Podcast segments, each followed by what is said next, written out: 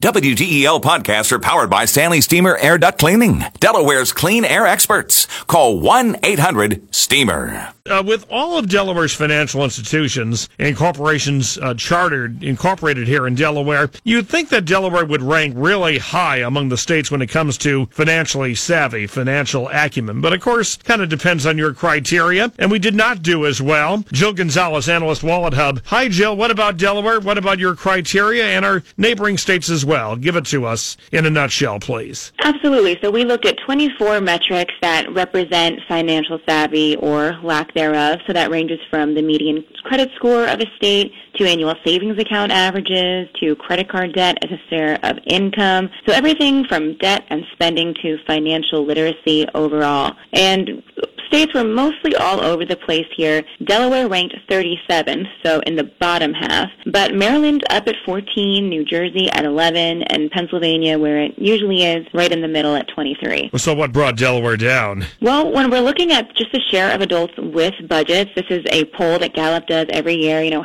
do you have a budget? Do you plan accordingly? Only about 50% of adults in Delaware have a budget. Typically that number is up to 60%. So that's, you know, one thing. It kind of snowballs from there. We're not having enough savings to getting into debt to getting delinquent on bills. So all of those things could use some improvement in Delaware. You know, kind of unique because Delaware, of course, has bankruptcy court. Famously, the fates of a lot of corporations are in Delaware. But you're talking about personal bankruptcies or uh, savings that are not up to par. Exactly. Yeah, we're looking here at personal bankruptcy alone. So this is just individuals, financial savvy residents. And uh, which state was best in the country? Which was worse? The most financially savvy state was Massachusetts, followed by New Hampshire and North Dakota. So most northeastern states did okay, and northern states or midwestern states did well. A lot of southern states toward the bottom, though, including West Virginia, Arkansas, and Mississippi. Uh, a familiar uh, situation in your uh, rankings of, on various criteria. All right, Jill, thanks. Anytime.